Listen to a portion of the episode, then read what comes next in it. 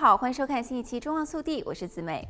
美国国家航空航天局 NASA 与国家海洋和大气管理局 NOAA 的分析确认，2023年是有史以来最热的一年，而2023年7月份则是史上最热的一个月。在二零二三年，世界各地数以亿计的人们经历了极端的高温，从该年六月到十二月的每个月都创下了个别月份的全球最高温度记录，而七月则是有记录以来最热的一个月。就整体而言，2023年的地球平均表面温度比19世纪后期的平均值高了大约华氏2.5度。现代化的温度记录从19世纪后期开始建立。若与20世纪的平均值相比，2023年的地球平均表面温度高了大约华氏2.12度。就未来一年而言，2024年有三分之一的概率会比2023年还要热，而且有百分之九十九的概率会名列史上最热的前五年。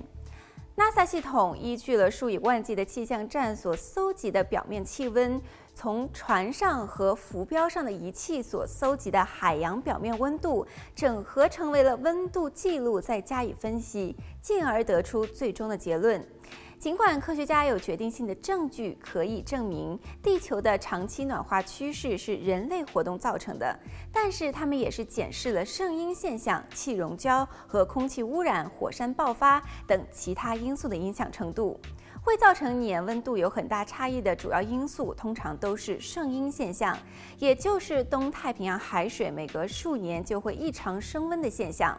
与圣婴现象刚好相反的是反圣婴现象，也就是东太平洋海水降温的情况。但是，二零二三年下半年的最高温度出现在现有圣婴现象的高峰期之前。此外，科学家也调查了火山爆发可能带来的影响。最近就有研究发现。东加王国的海底火山在二零二二年喷发所释放的气溶胶，使得南半球的整体温度都稍微低了华氏大约零点二度。专家认为，即便偶尔有火山喷发或者是气溶胶等降温因素，只要温室气体排放量不断增加，人类就会持续打破高温记录。此外，地球暖化也意味着人们必须为正在发生的气候变迁所带来的冲击做好准备，例如已经变得越来越频繁和严重的极端天气事件。